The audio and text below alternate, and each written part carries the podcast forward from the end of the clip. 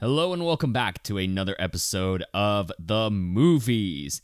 My name is Daniel Berrios, and today I'm continuing my coverage of this year's Best Picture nominees at the Oscars with Ruben Östlund's Triangle of Sadness.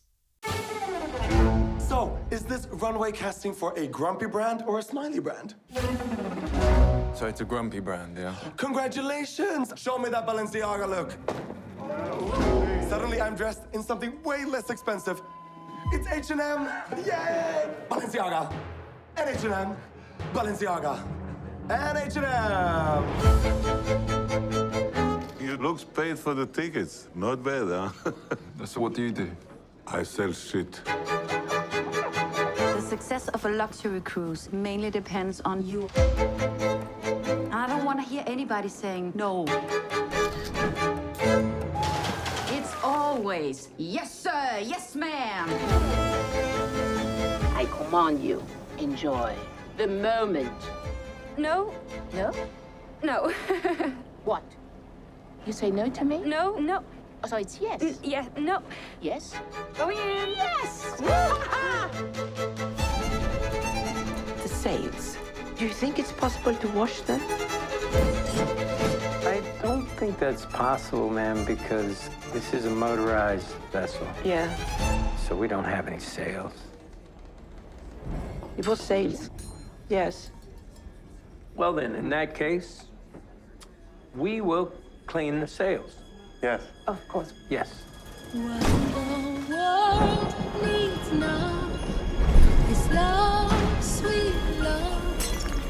A toast.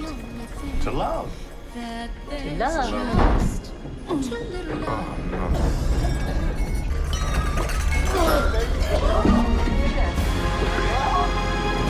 A Russian capitalist. and an American communist. On a $250 million luxury yacht.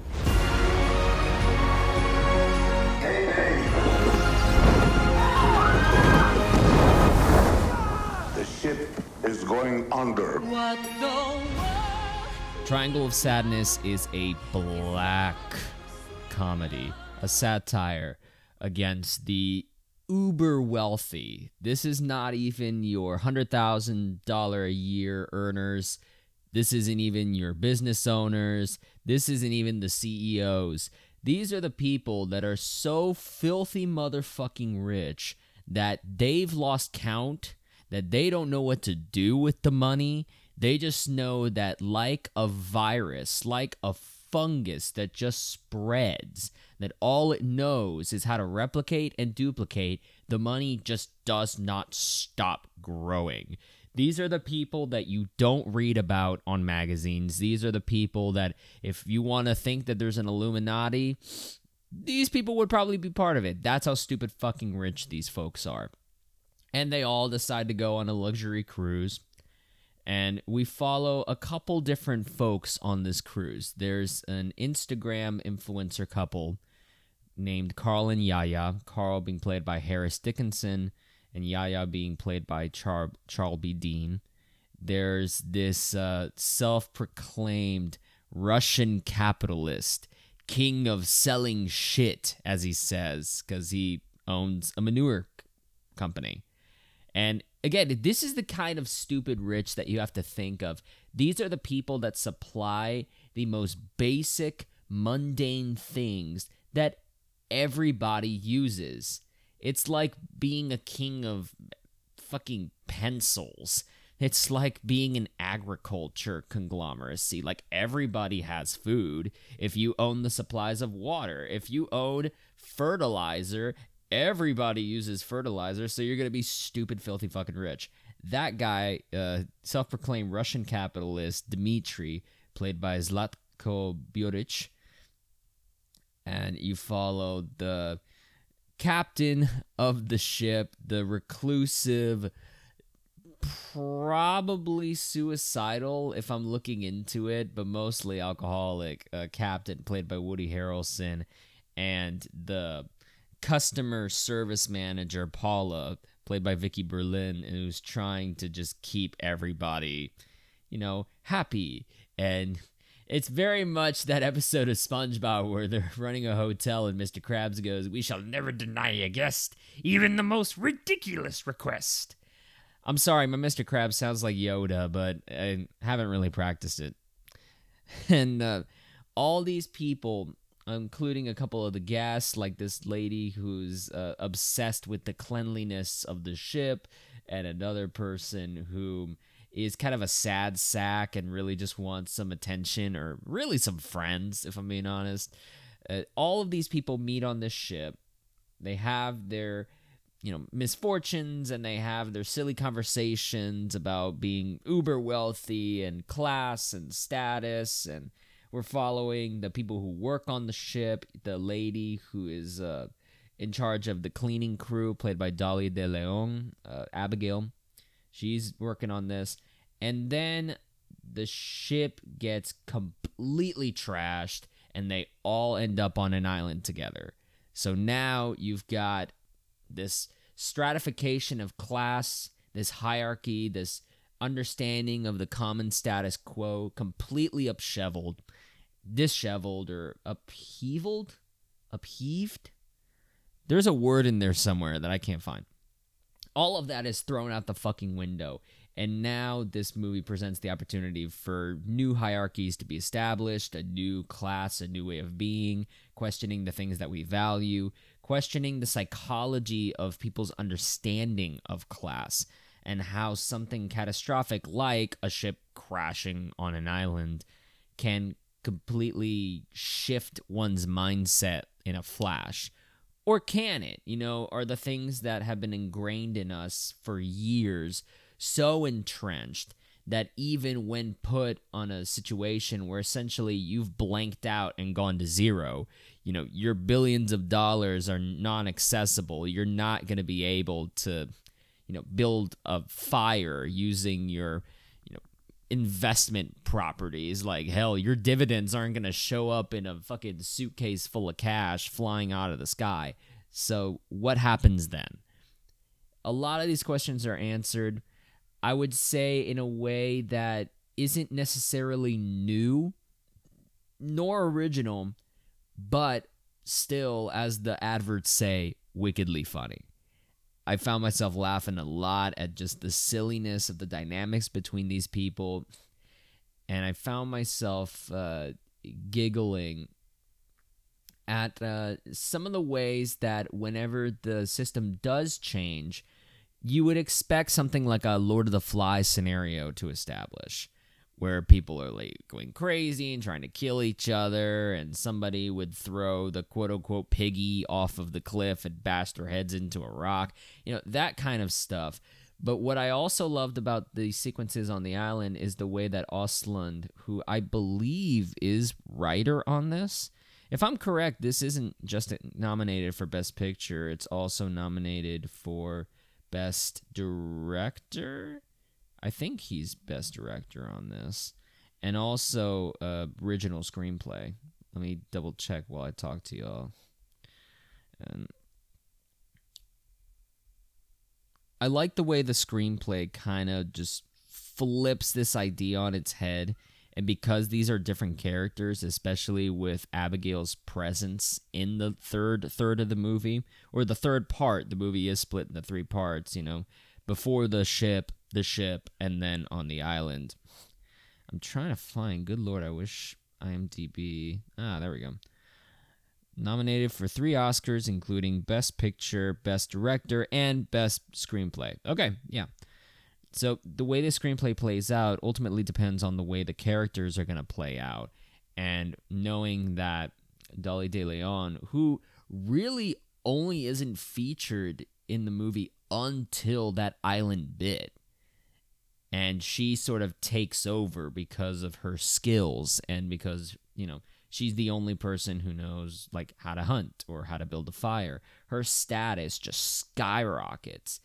And i like that choice of not really presenting her as a character. You know she's maybe in the background maybe she's leading a crew and trying to get them all to clean up a mess that happens earlier in the movie but it's only like a handful of seconds you see her and lord knows she doesn't really get a name until this last third.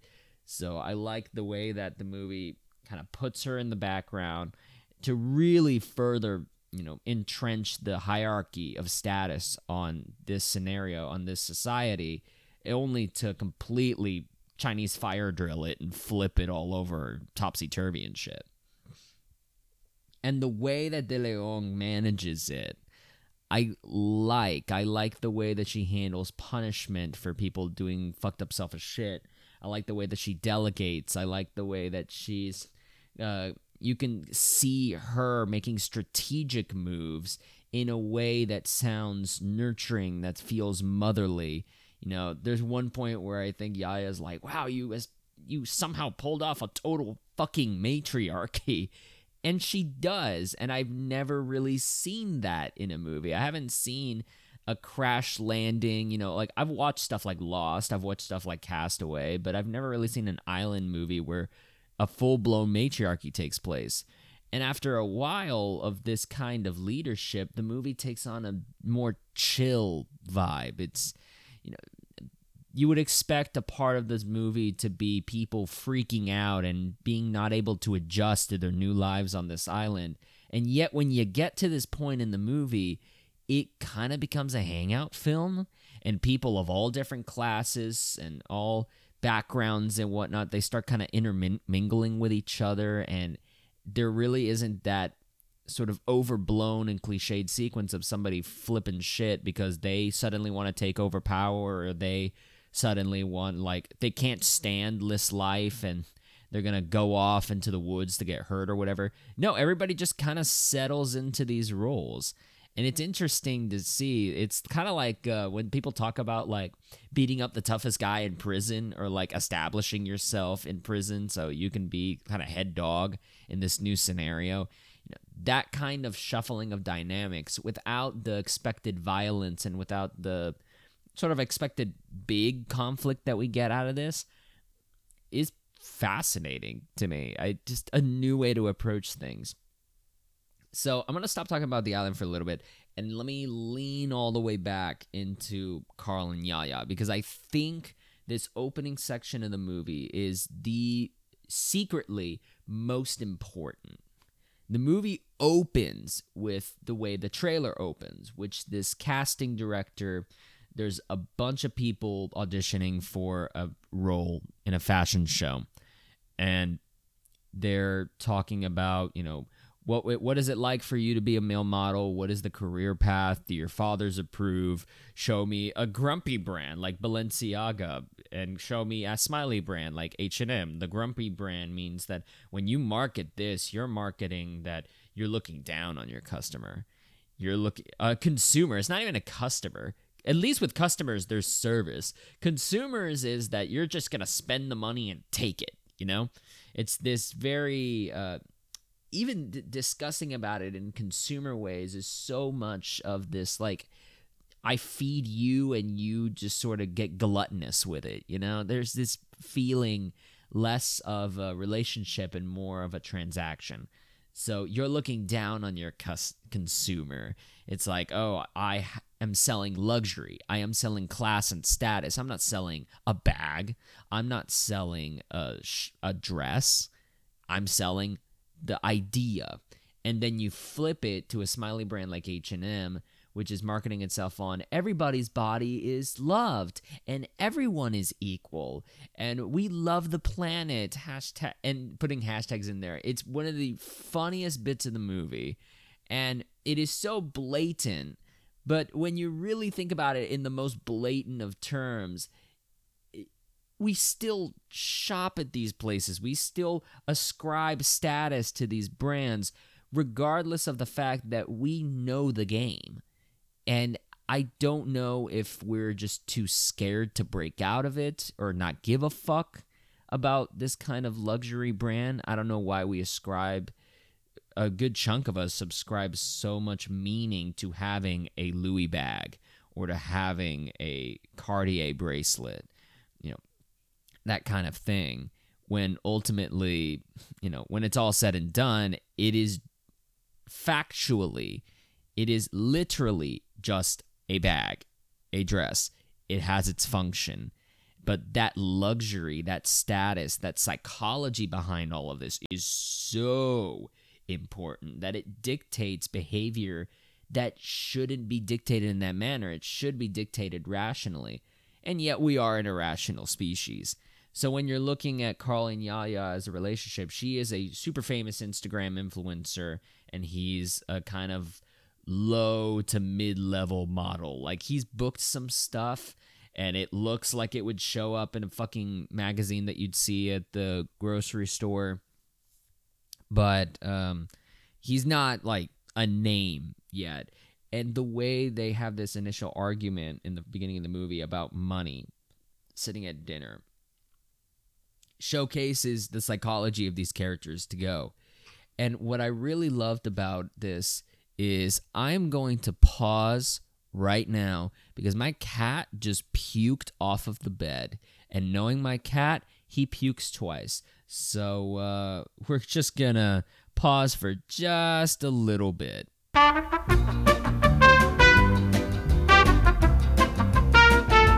Yeah, leave it to the cat to throw up in the Triangle of Sadness review. How ironic.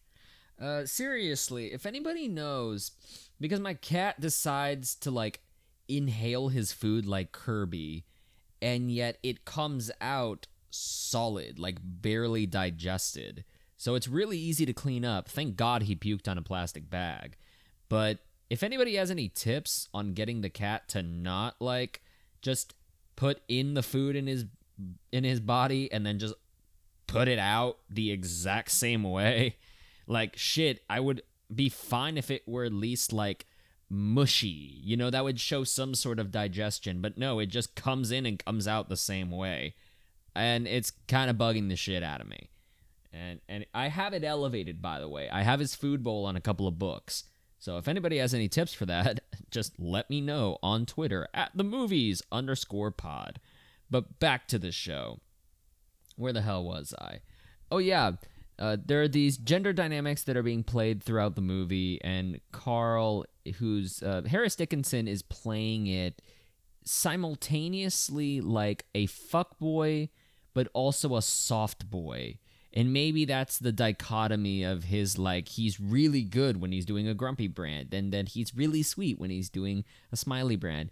And it's one of the things I notice in the movie that people in their initial reactions, like the first time you see somebody in this movie, that phrase that people will tell you and they'll show you who they actually are is very true, regardless of the situation, regardless of what happens later on the yacht or what happens on the island.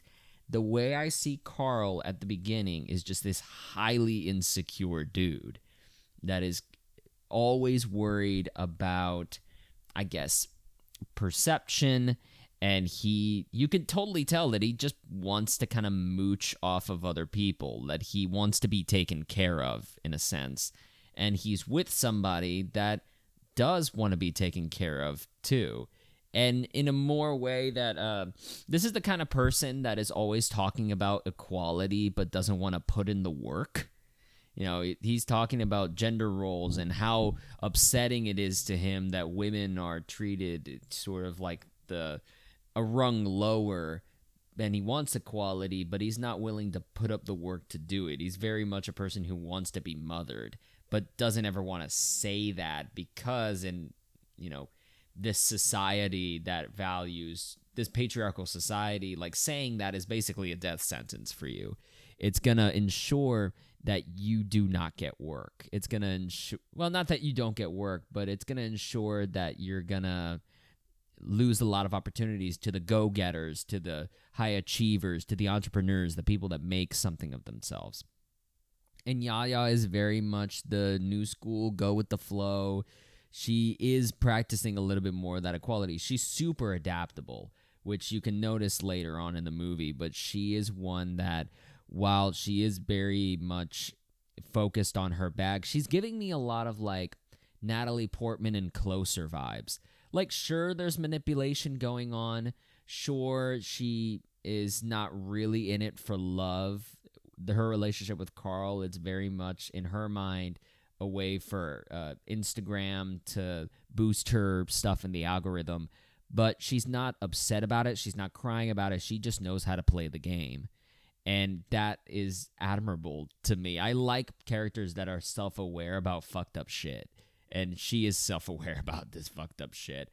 I also love when we seeing people like uh, Dmitri, this Russian capitalist who is so ingrained and loves what he's been able to achieve through capitalism that he's quoting Reagan like people would quote like fucking Bob Dylan lyrics, you know, like this guy really sees him as a visionary and watching him kind of have this verbal spat or this uh, back and forth with Woody Harrelson's Marxist captain and they're both like reading quotes off of their phone too. It's not like they're fully learned it's not like they're academically inclined or really have studied deeply the texts and ideas of these two men. They're just kind of going off what they've read online is and probably filtered through uh you know an uber conservative or like an uber socialist lens because of the way social media sort of like puts things on extremes. I like watching these two kind of combat each other and do so in kind of like a friendly, drunken way. They're doing this on the ship, and just that way that uh, the movie is able to take opposite people and kind of equalize them through something either as catastrophic as a ship crashing on an island or something as like endearing as just getting drunk together. And when two good drunks get together, even if they're on opposite points of view, it leads to fascinating conversation and it leads to the kind of debate that you they both have an idea where each of them the cons of their ideology fall to the wayside but they're still kind of sticking on their side. They're meeting somewhere in the middle and that's always fascinating for me to watch. And again it's just these interactions between these people that are really selling it. I like the fact that woody harrelson is coming in. Excuse me christ. I might start puking too. God damn, that was a nasty burp.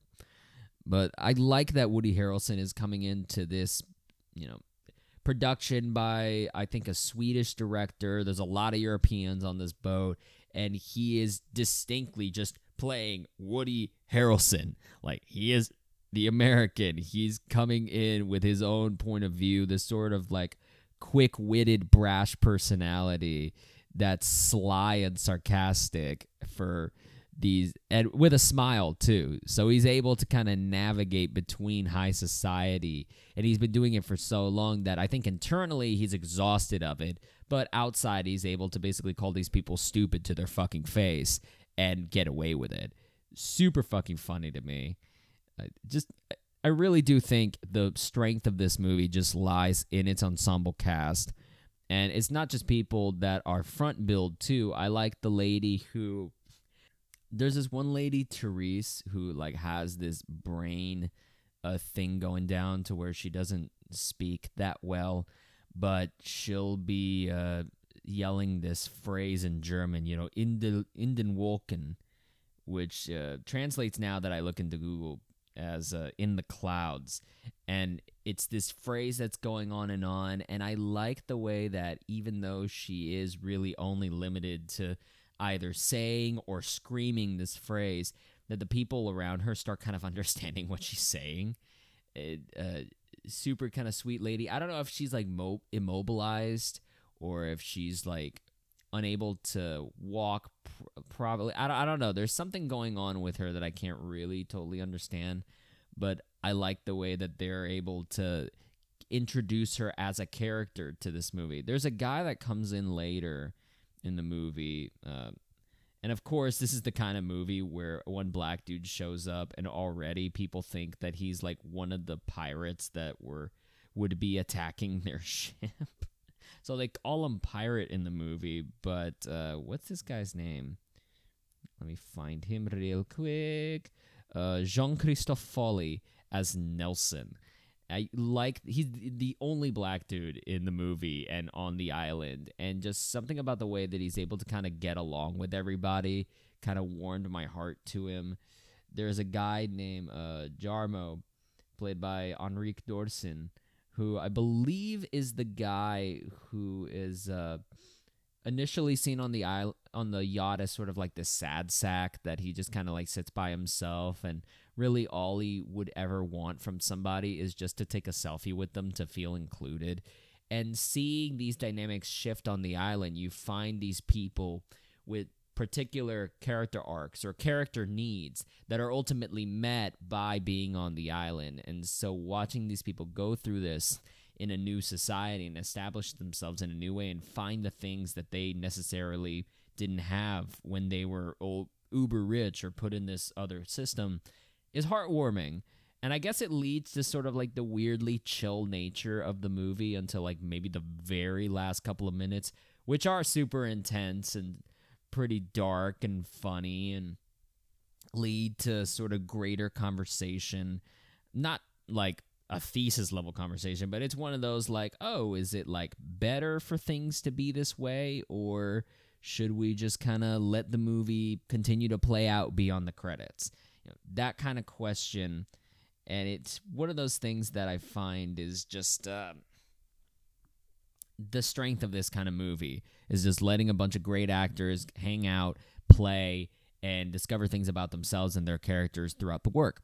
So I'm going to close out by talking about the big MVP of the movie, the one who people think should have gotten a supporting actress nomination, Dolly De Leon as Abigail. I think I talked a little bit about her before that she's able to pull this sort of matriarchy on the island, but watching her, she is just again strategic. She's tender. She cares about people. Again, it kind of turns less into this sort of dictatorship, which it really should be because she has, in essence, the means of production.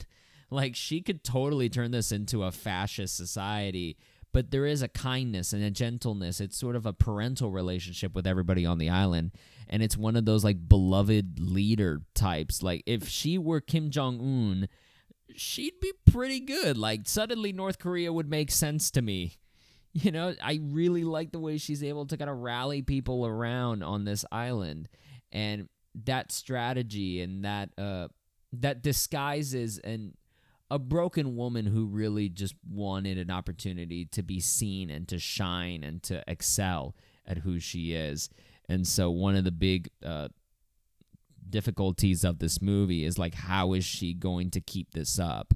You know, does she want to you know, at a certain point, I guess that's interesting to why the movie then doesn't lean into a lot of people trying to build a boat or build a raft to try to escape the island when she's able to kind of just rally them into this new life and keep everybody in line and also happy.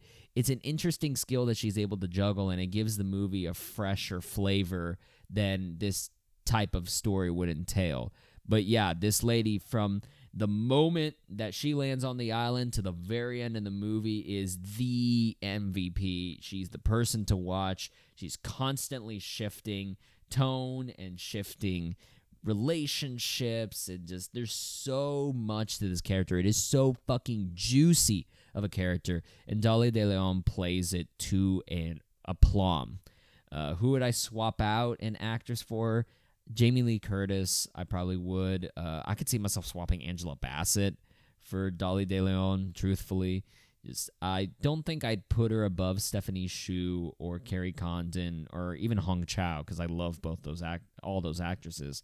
But yeah, Dolly De Leon did some solid fucking work in this, and I can't wait to see her because this is the kind of performance that because you're not nominated, everybody goes, "Damn, you really should be nominated."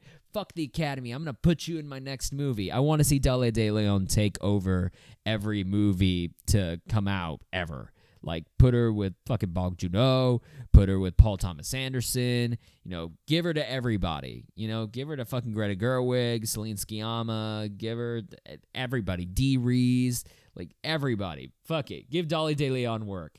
And that's how I'm going to close out my conversation on Triangle of Sadness. Thank you very much for listening, friends. If you want to, please rate and review the show on Spotify and Apple Podcasts. The more ratings I get on Spotify, the closer I get to those ratings being shown. So it lets people know that if you like the show, that you like the show. On Apple Podcasts, if you review the show, I will read your review on the next episode. I look before every recording just to make sure that nobody's written a a uh, review since then. So please write me. Let me know what you think of the show. If you want to follow me, please do so on Twitter at the movies underscore pod. I'm working on my Instagram. I'm trying. I'm doing like a couple silly candids. I'm working on kind of promoting my shit over there. I'm not great at it, but if you want to follow my journey, figuring out how Instagram works as an almost 30 year old man, you can do so at the movies underscore pod. I am also available on Letterboxd. Links are in the description. And it's for the closing song of the episode. I'm to bring in an, a song that was in this movie that, when it sung in this movie, made me grin from cheek to cheek. It is New Noise by Refused. If you've seen The Bear, this also pops up in The Bear. And the fact that I'm getting a Refused resurgence is just chef's kiss. So until next time, my friends, you take care of yourselves, take care of each other, and I'll see you on the next episode. Bye.